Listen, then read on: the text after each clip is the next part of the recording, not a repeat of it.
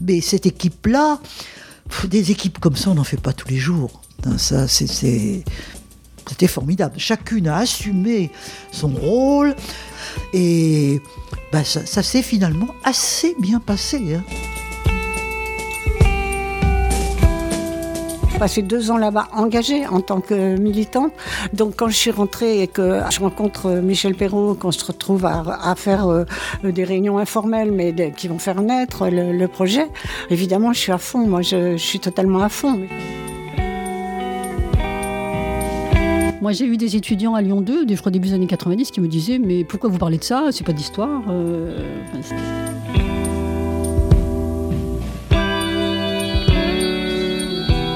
Histoire d'un livre, Georges Duby, Michel Perrault, Histoire des femmes en Occident, 30 ans après, une série documentaire de paroles d'histoire.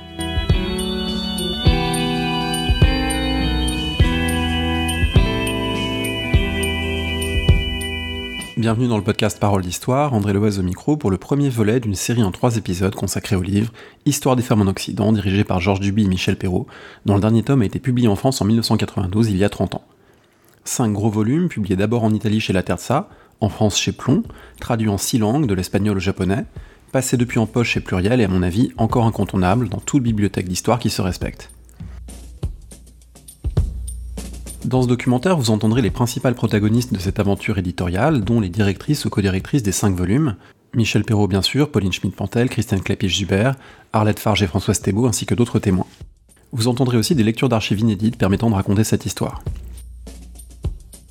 Quelques mots de méthode et de présentation d'introduction. J'ai eu envie de travailler sur euh, ce livre, L'histoire des femmes en Occident, en lisant un article, publié en 2017 dans Critique, consacré aux archives léguées par Michel Perrault aux Archives nationales, ce qui a attiré ma curiosité. Et surtout parce que c'est un livre qui m'avait beaucoup marqué pendant mes études, beaucoup servi aussi, notamment le tome 2 sur le Moyen-Âge. En préparant l'agrégation, il y avait un programme sur éducation et culture dans l'Occident médiéval, et l'éducation féminine était un point sur lequel j'ai énormément appris en lisant ce volume. Donc j'ai eu envie de me plonger dans cette histoire, de comprendre comment ce livre était né, ce qu'il avait changé ou pas, en allant consulter ses archives, en lisant les nombreux textes et récits consacrés à ce moment historiographique, et surtout en faisant des entretiens au cours de l'année 2021, principalement avec les actrices du livre. Aujourd'hui, dans le premier volet, on reviendra sur les origines de ce projet pour comprendre comment il a émergé et où en était l'histoire des femmes en France. Demain, dans le deuxième épisode, on parlera concrètement des choix faits par les auteurs et de la manière dont le travail était réalisé, et on terminera avec la réception et la postérité du livre. À travers ces trois émissions, je voudrais rendre hommage à ce travail, à un groupe exceptionnel de chercheuses, pionnières, qui ont fait réellement bouger les lignes historiographiques. Et je ne vois pas de meilleur hommage que d'en proposer l'histoire tout en leur donnant la parole. À l'université française, le début de l'histoire des femmes est facile à dater. On est à la rentrée 1973, Michel Perrault est en train d'être titularisée à 45 ans, comme maîtresse de conférence à l'université Paris 7 Jussieu. Elle propose pour la première fois un cours intitulé, et ce n'est pas anodin, Les femmes ont-elles une histoire? Pauline Schmidt-Pantel, qui est alors assistante d'histoire antique, raconte. Pour une, jeune historienne, c'était vraiment formidable parce qu'il y avait un, élan à la fois politique et pédagogique euh, qui était difficile à imaginer ailleurs. Donc, euh, à Paris 7, euh, en histoire contemporaine, il y avait Michel Perrault.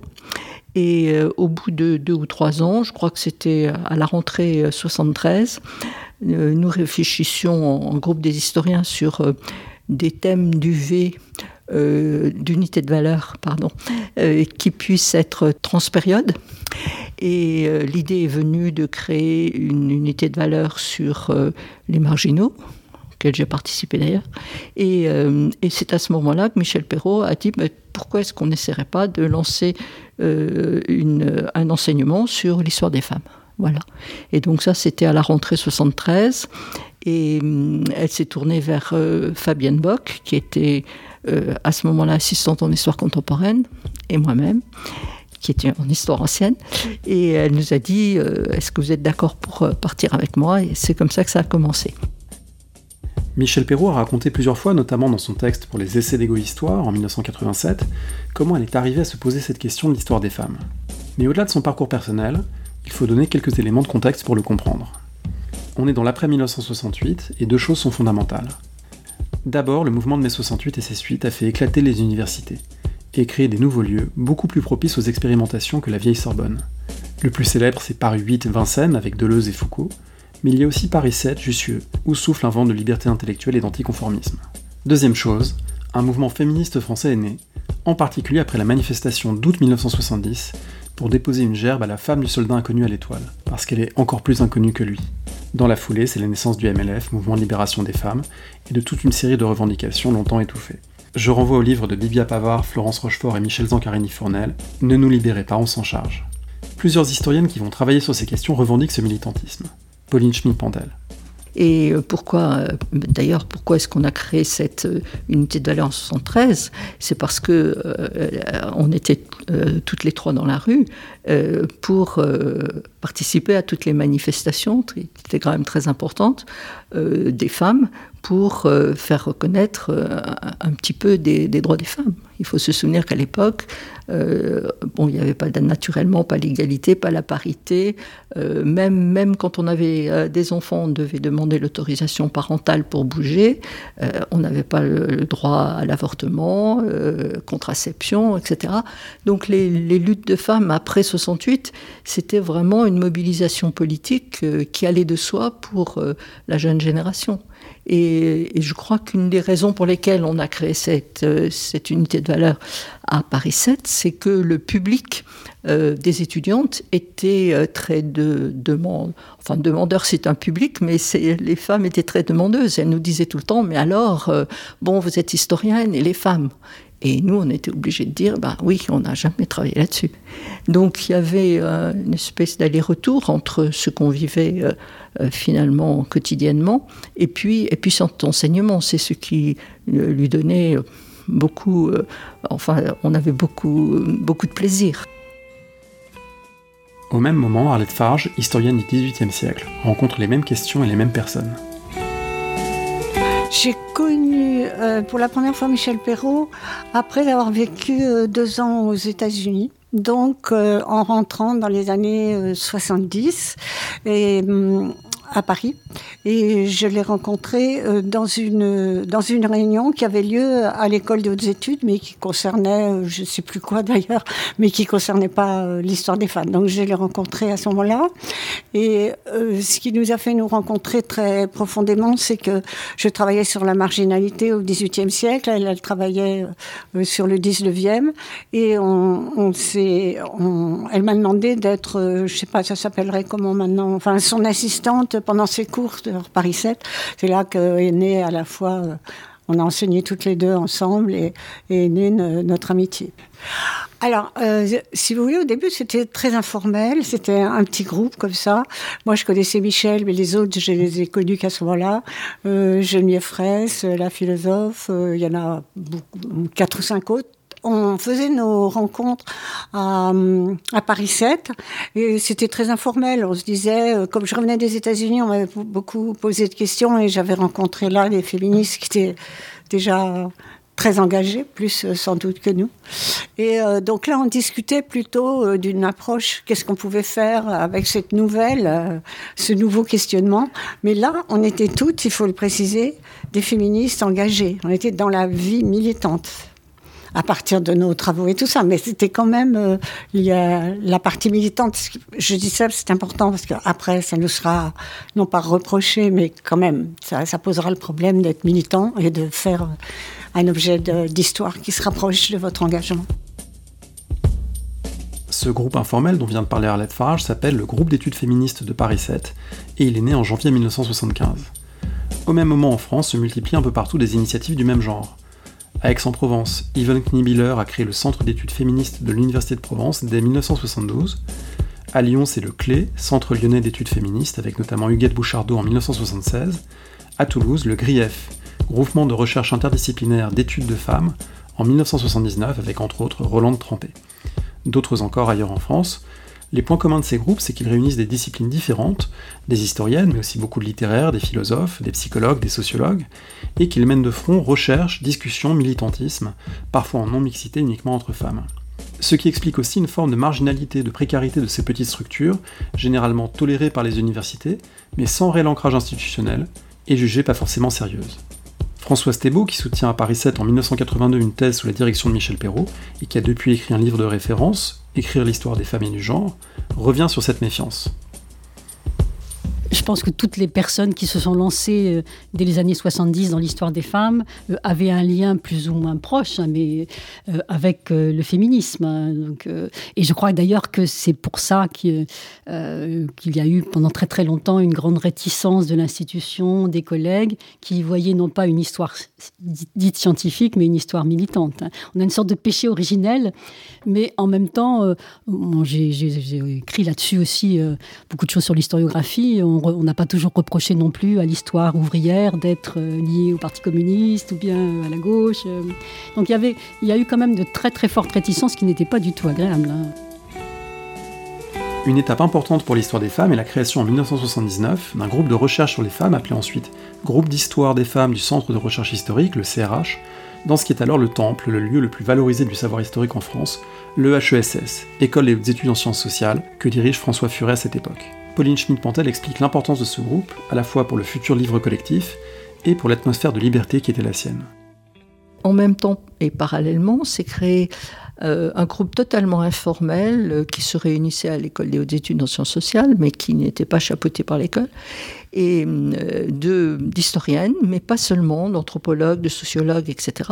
Et nous avions décidé de faire un séminaire qui était hebdomadaire, enfin un lieu de réunion hebdomadaire où nous réfléchissions sur les parutions, sur les, articles, les livres qui venaient de paraître touchant à l'histoire des femmes.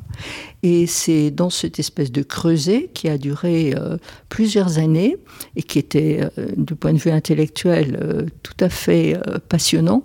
C'est dans ce creuset-là que, auquel appartenait bien sûr Michel Perrault et toutes les directrices ensuite de, des différents volumes de l'histoire des femmes. C'est dans ce creuset que Michel Perrault est, est revenu pour, pour nous demander si on voulait bien travailler avec elle. Et, ça s'est fait comme ça. Euh, et je pense que Michel n'a pas eu énormément de mal à trouver des, gens, des femmes qui voulaient travailler avec elle et qui avaient la même problématique parce qu'on se connaissait depuis très longtemps et qu'on travaillait ensemble. De façon, c'était un petit peu extraordinaire ce groupe-là, il n'y avait pas de hiérarchie d'une certaine manière, il n'y avait pas non plus euh, de problème d'appartenance à, telle ou telle structure. Euh, voilà, on était là parce qu'on était intéressé par ce sujet.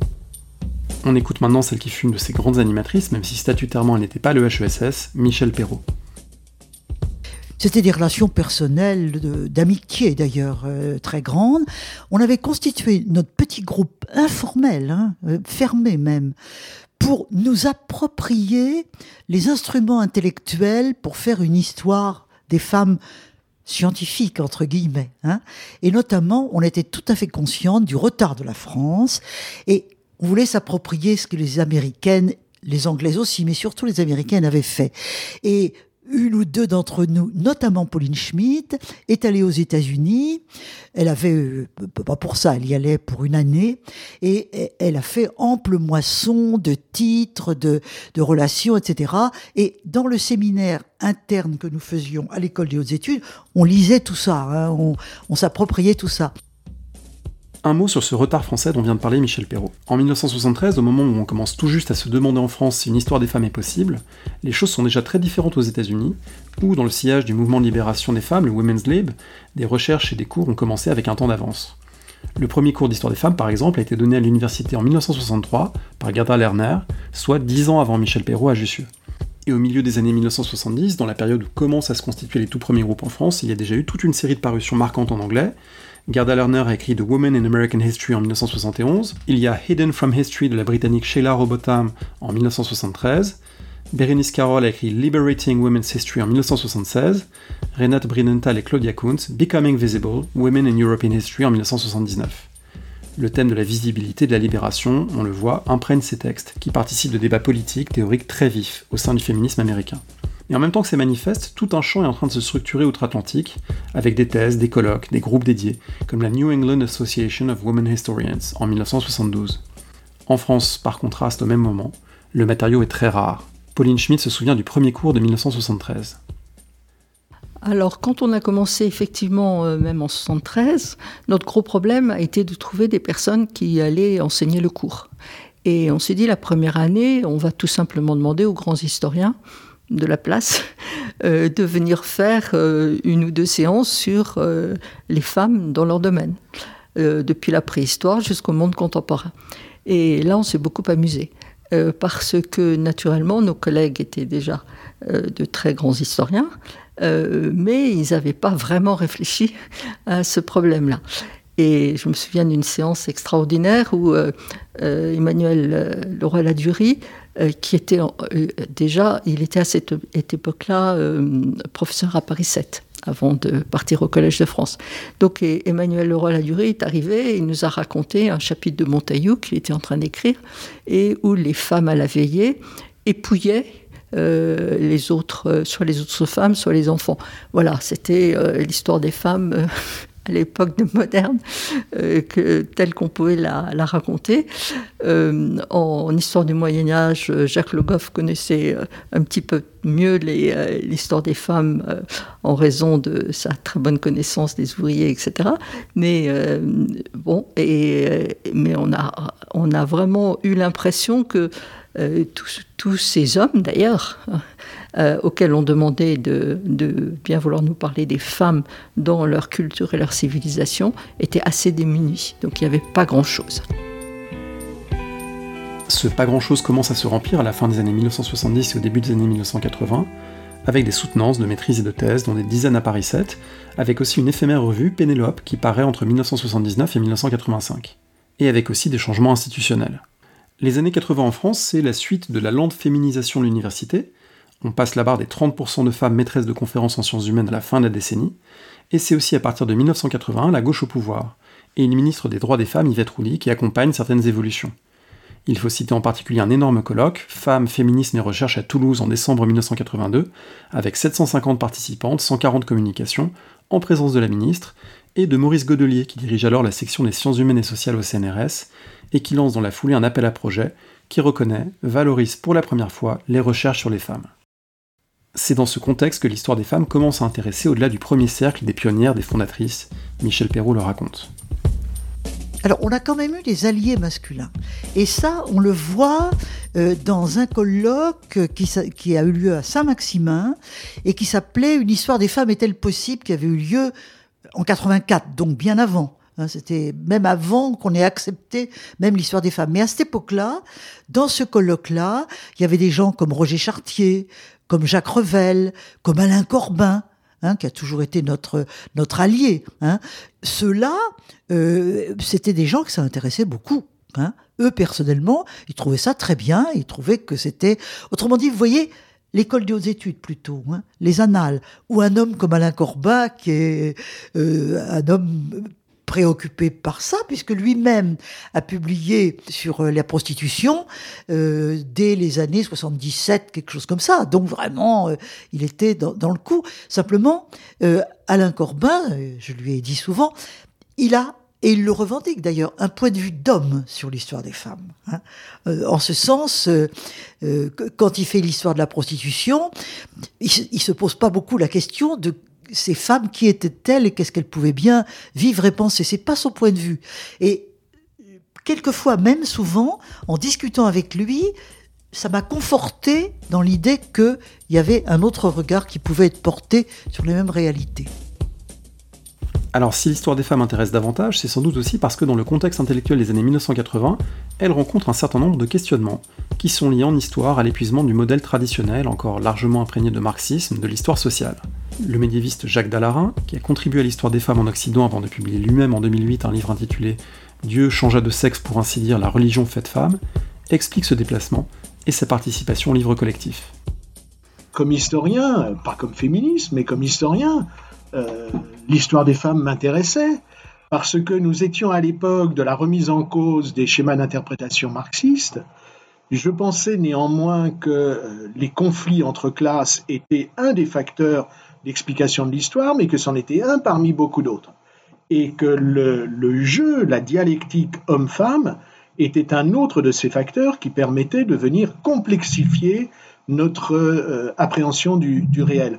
Vous savez, mes premiers travaux, c'était sur Robert d'Arbrissel, fondateur d'un ordre mixte d'hommes et de femmes, l'abbaye de Fontevraud, dans laquelle il confie la direction de la communauté à une femme. la première abbesse étant Pétronille de Chemier.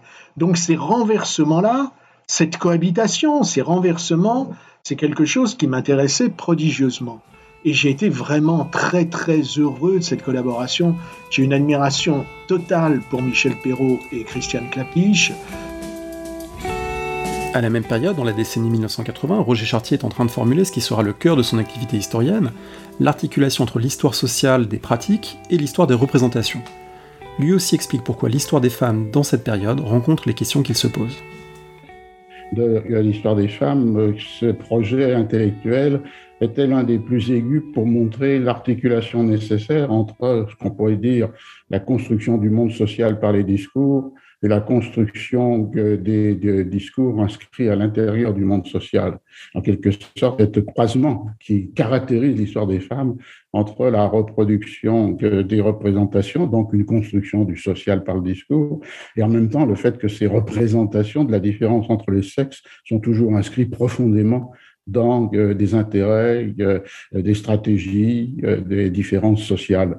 Je pense que de ce point de vue-là, l'histoire des femmes va même au-delà de son propre objet. Elle était un des lieux les plus aigus pour comprendre cette articulation.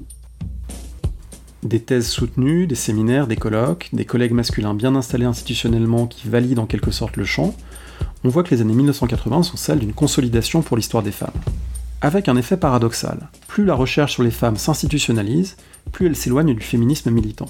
Rosemary Lagrave a étudié le phénomène et parle dès 1990 dans un article paru dans les actes de la recherche en sciences sociales d'un divorce structural entre féminisme et recherche. Je cite En acceptant les règles du jeu scientifique, les groupes et les individus se sont laissés enfermer dans le jeu en acceptant de prendre le relais des pouvoirs institutionnels pour neutraliser et normaliser les études sur les femmes, leur retirant ainsi toute visée subversive un bémol sur ce point. Il ne faut sans doute pas exagérer la normalisation de l'histoire des femmes dans ces années 1980 ou même 1990, ni l'intérêt masculin en dehors de quelques figures qui ont été évoquées.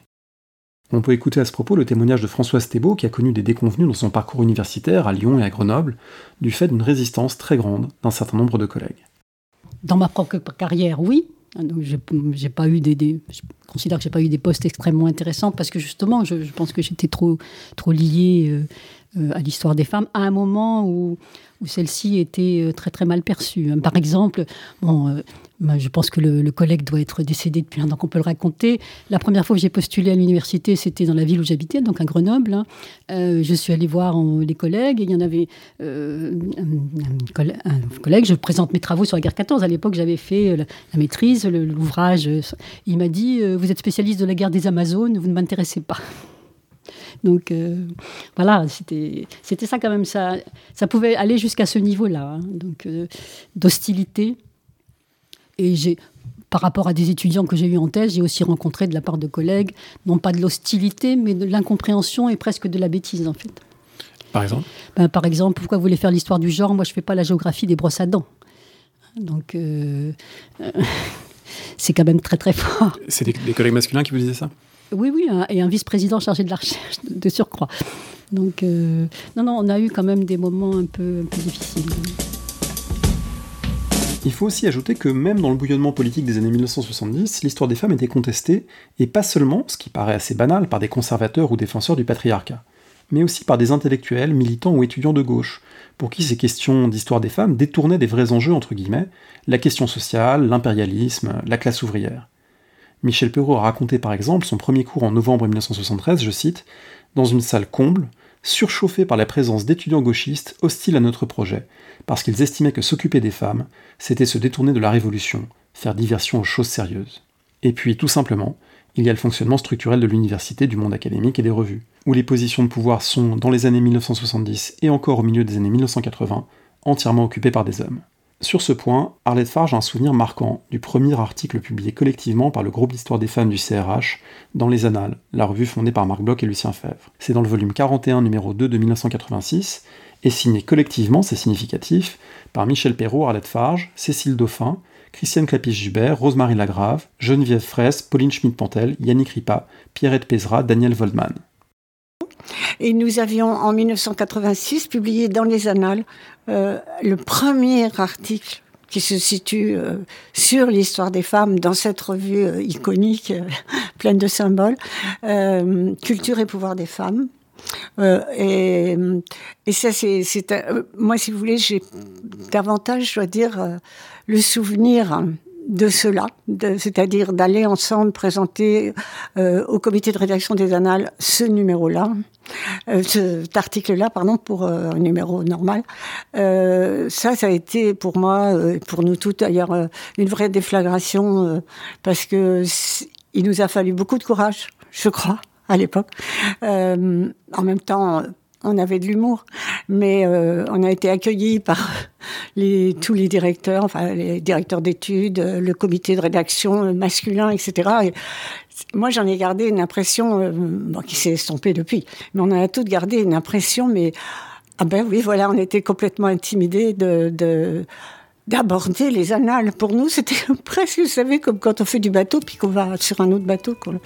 Et hum, et voilà. Et donc euh, ça, ça a été un moment très important dans lequel Michel, euh, voilà, c'est, était là euh, aussi, heureusement d'ailleurs, pour pour notre groupe, quoi. Un peu plus loin dans mon entretien avec elle, Arlette Fage est revenue sur l'atmosphère très particulière et moyennement drôle de ce moment où elles ont présenté cet article au comité de rédaction masculin de la revue. Si vous voulez, il y a eu une inquiétude, hein, moi je dirais dire qu'est-ce qui se passe, puis venir euh, venir euh, aux annales, euh, présenter un, article. oui, ça aussi, c'était c'était vraiment Là aussi, je vais vous dire la phrase que j'ai entendue quand on est arrivé dans le couloir pour présenter. C'est pour ça que je vous disais tout à l'heure, on dit allez voilà celles qui vont nous castrer. Donc moi j'ai vécu ça, on a toutes vécu ça comme ça. Hein. Bon, on en a rigolé aussi. Hein. Donc ça nous faisait euh, aller encore plus loin, hein. mais sans comment dire. Moi, j'avais pas de pas de rancune, rien. Je me disais, c'est comme ça, il faut y aller, quoi. Allons-y. Mais c'était moyen drôle.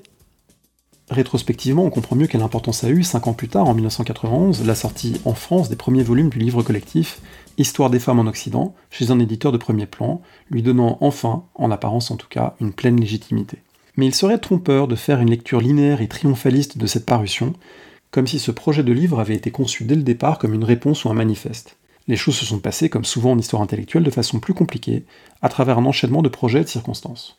Pour le comprendre, petit retour sur le paysage éditorial du milieu des années 1980 en histoire. C'est une époque que certains regrettent peut-être parce qu'on n'est pas encore entré dans les lamentations qu'on entendra beaucoup à partir des années 1990 sur, entre guillemets, la crise de l'histoire, qui serait aussi une crise du lectorat et une crise des ventes de livres.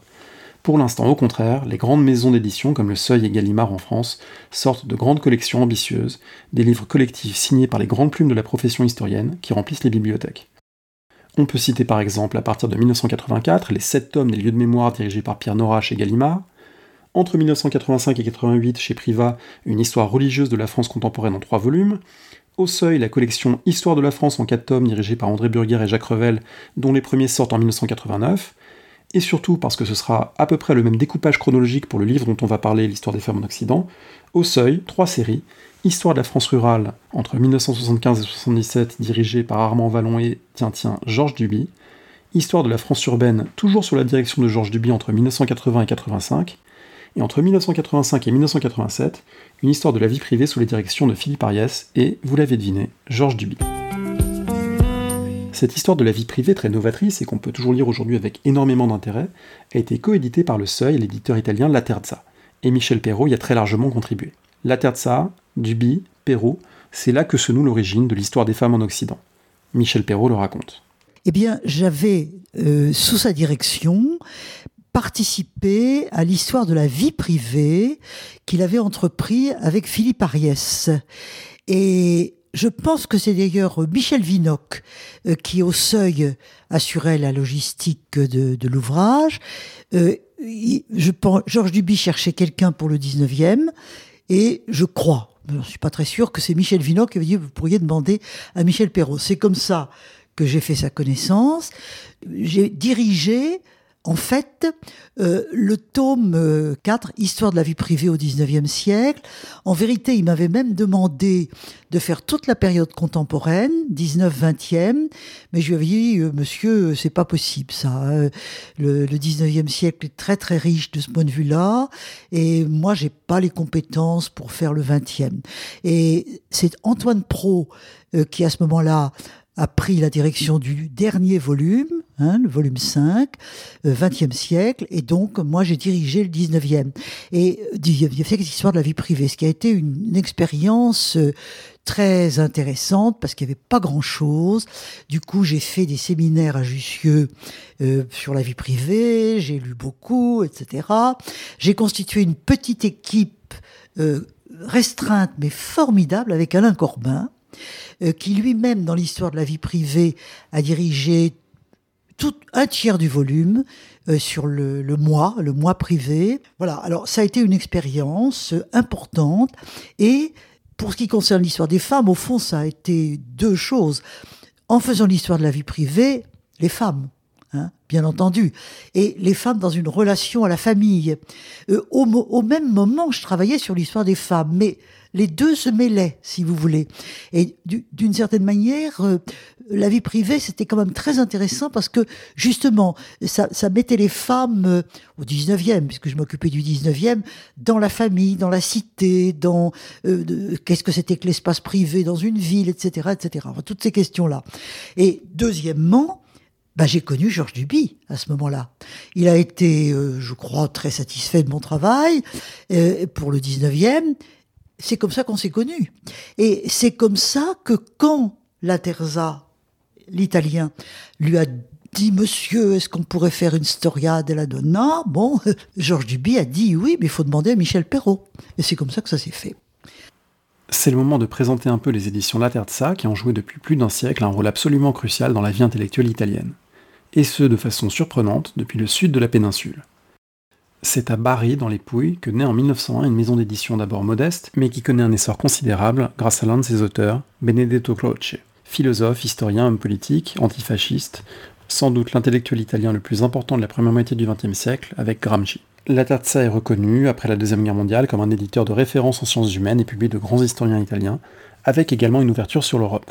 Son actuel président, Giuseppe Laterza, l'a expliqué en 2021 dans une interview où vous reconnaîtrez deux noms.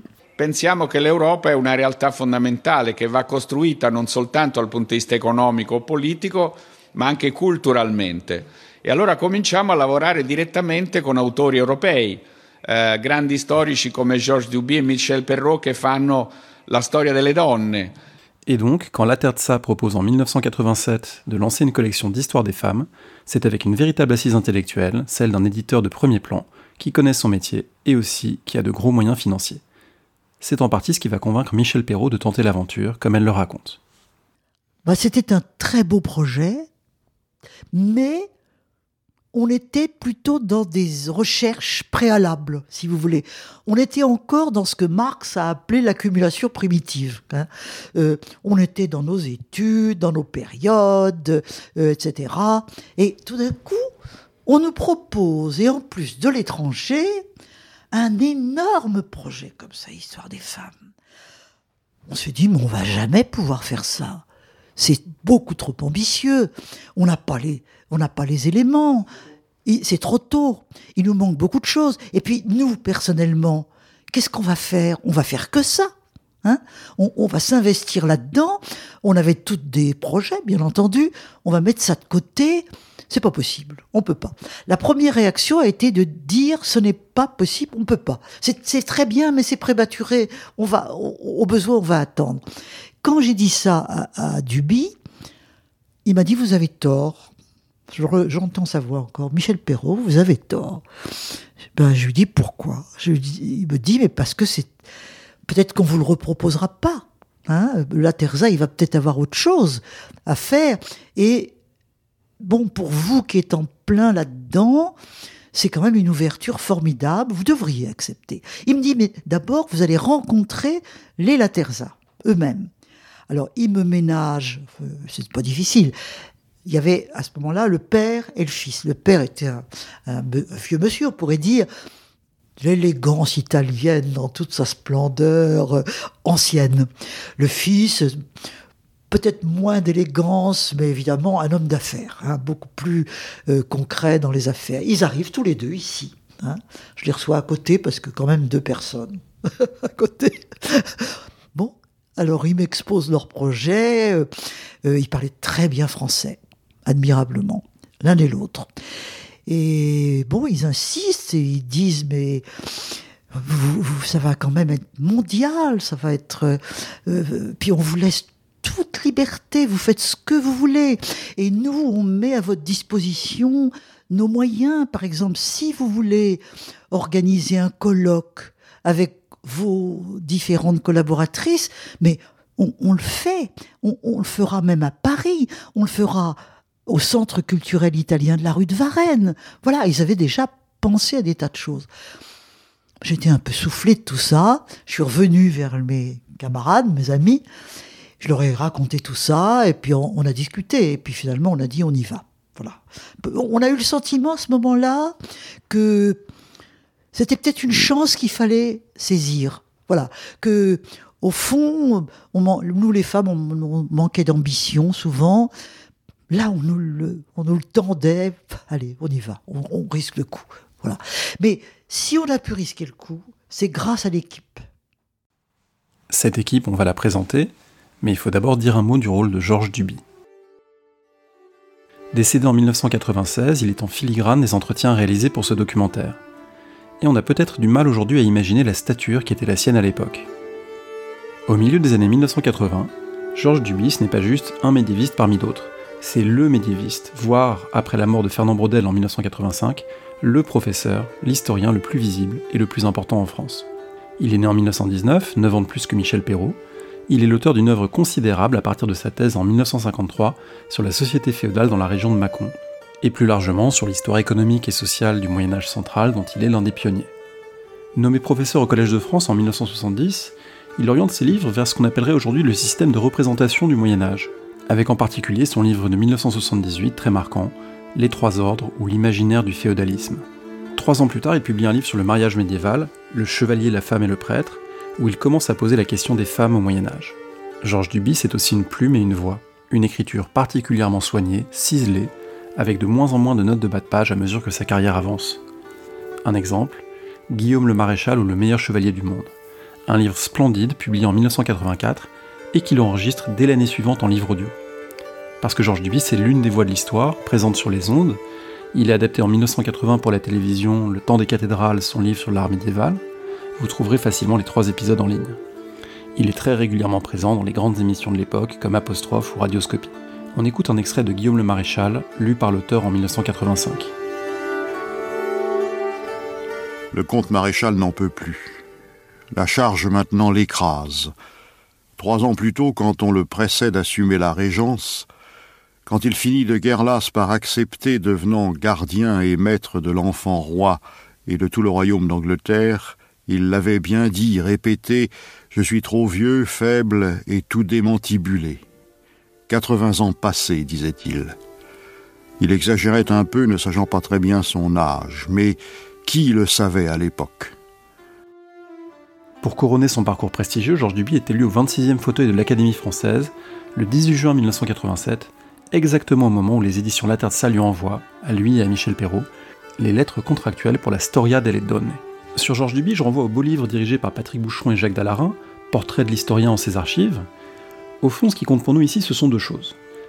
L'intérêt intellectuel véritable de Georges Duby pour la question du masculin et du féminin au Moyen Âge, et peut-être surtout l'aura académique qui est la sienne, et qui contribue à légitimer une histoire des femmes qui, comme on l'a vu, n'était pas forcément prise très au sérieux. Michel Perrault explique ces deux dimensions. Je pensais moi, mais mes amis au fond l'ont pensé assez vite, que à partir du moment où nous le faisions, euh, c'était un atout formidable d'avoir Georges Duby. Parce qu'enfin, quand même, un des plus grands historiens de son temps, pas seulement du Moyen Âge, mais de son temps, qui euh, considère que l'histoire des femmes c'est important, qui le pensait depuis longtemps. Hein euh, il y a longtemps que Georges Duby avait écrit, par exemple, le, Chevalier, la femme, le prêtre, qui se termine par Mais les femmes, que sait-on d'elles? Hein c'est magnifique, c'est la reconnaissance de, de l'oubli, etc. Donc à la limite, Georges Duby, mais il est des nôtres, enfin, de ce point de vue-là, tout à fait. Et ensuite, à la fin de sa carrière, il n'a fait que travailler sur les femmes euh, du XIIIe siècle. Alors, euh, bon, euh, donc, pourquoi faire une différence à partir du moment où nous sommes du même côté et nous pensons la même chose? C'était pas dans notre esprit du tout. Hein. Nous n'avions pas cet esprit-là. Nous voulions faire avancer les choses, faire gagner l'histoire des femmes, que tout le monde la pratique. Un homme de la stature de Georges Duby se propose, nous est avec nous. Bravo. On reviendra dans le deuxième épisode de ce documentaire sur la nature du travail de Georges Duby pendant la réalisation de l'histoire des femmes, sur une direction plutôt distante du travail, mais sur le moment, l'effet de légitimité est absolument incontestable. Toutes les auteurs en ont conscience, à l'exemple de Pauline Schmidt-Pantel. Euh, le fait en tout cas d'être euh, euh, dirigé par Georges Duby et Michel Perrault nous a permis de faire ce que l'on voulait, et ça c'était très important. Euh, d'une part parce qu'eux-mêmes avaient l'esprit très ouvert et que quand on leur proposait euh, tel ou tel texte, ils étaient en général tout à fait d'accord, et d'autre part parce qu'ils ont certainement euh, ils ont joué le rôle de protection à cause de l'aura académique qu'ils avaient, avaient tous les deux. Et, et ça, c'est grâce à eux. Pauline Schmitt rappelle justement la stature académique qui est aussi celle de Michel Perrault à l'époque, même si elle n'est pas tout à fait du même ordre que pour Duby.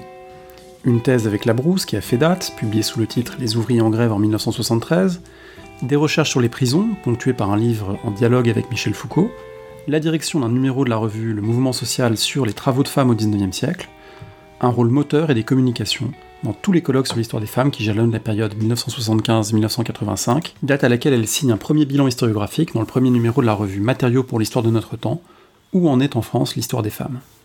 Il y a quelque chose de fascinant au fond à observer cette collaboration entre Georges Duby et Michel Perrault à partir de 1987, qui ne cesseront jamais de se voyer pendant toute la réalisation de ce livre collectif, qui ne font pas exactement la même histoire des femmes et certainement pas pour les mêmes raisons de départ, mais qui trouvent à la fois des compromis et même mieux un terrain d'entente qui va permettre à une grande entreprise intellectuelle de s'épanouir. Jacques Dallarin, qui a participé et qui a bien connu Duby, revient avec le sourire à la fois sur les décalages entre leurs approches et sur leurs résultats finalement très fructueux. Euh, c'était un peu hiérarchisé, hein. il y avait une directrice de volume et puis au-dessus les deux grands, le patron et la patronne. Euh, probablement, moi j'ai vu ça de manière très irénique probablement y avait-il plus de tension que, que, je, ne l'ai ressenti dans mon enthousiasme juvénile. Euh, ensuite, j'ai mieux compris que l'approche de Georges Duby était évidemment différente de, celle de, Michel Perrault, de Christiane Clapiche ou les autres directrices de, de volume. Mais son nom comptait. Euh, il avait beaucoup fait pour, pour ce domaine. Donc voilà, peut-être y a-t-il une part de compromis que je n'ai pas perçue, si ce n'est un petit peu a posteriori mais j'en garde vraiment un merveilleux souvenir. Ce qui a été reproché par les historiennes américaines, en particulier à George Duby, c'est au fond son caractère un petit peu, comment dire, si j'étais, si je reprenais leurs termes, je dirais condescendant, euh, moi je dirais un petit peu démiurge, c'est-à-dire que euh, Georges Duby a eu l'impression qu'au fond, il sortait les femmes de l'ombre. Hein. C'était une image qu'il aimait beaucoup. Il jouait beaucoup sur le, sur le jeu des ténèbres, comme dans, dans la création du monde, dans la Genèse. Et il avait l'idée qu'il avait été un petit peu, dans une sorte de courtoisie historiographique, qu'il avait été un petit peu l'homme qui avait mis à jour et au jour, au jour et à jour, euh, la, part féminine de, l'humanité. Et, ça, évidemment, ça, passait mal aux États-Unis, où le gender, les gender studies, la woman history était déjà très très solide et où elle n'avait pas besoin d'un démiurge. Voilà. Euh, c'est ce que j'ai essayé de montrer dans mon article sur Georges Duby, avec en même temps l'immense admiration et l'immense affection que j'avais et que j'ai toujours. Cet article qu'évoque Jacques Dallarin est paru dans la revue Clio dans un numéro spécial sur Georges Duby, l'histoire des femmes de 1998, une référence que vous retrouvez avec toutes les autres sur le site paroledhistoire.fr. Nous sommes arrivés à l'été 1987, l'histoire des femmes est en chantier, les contrats sont signés, Vient le moment des choix, choix du titre, choix de l'espace géographique concerné, choix des directrices de volume, des contributeurs et contributrices, choix intellectuel et d'architecture, tout ce qui rentre dans la fabrique d'un livre collectif en histoire, et qu'on évoque dans le deuxième épisode de ce documentaire à écouter demain. Je termine sur des remerciements évidemment pour les auteurs qui m'ont accordé des entretiens, et toutes les personnes qui ont aidé à la préparation de ce podcast, en particulier Vivien Barraud, Denise Ogilvy aux Archives nationales. Histoire d'un livre, L'histoire des femmes en Occident de Georges Duby et Michel Perrault, ça continue demain sur Parole d'Histoire.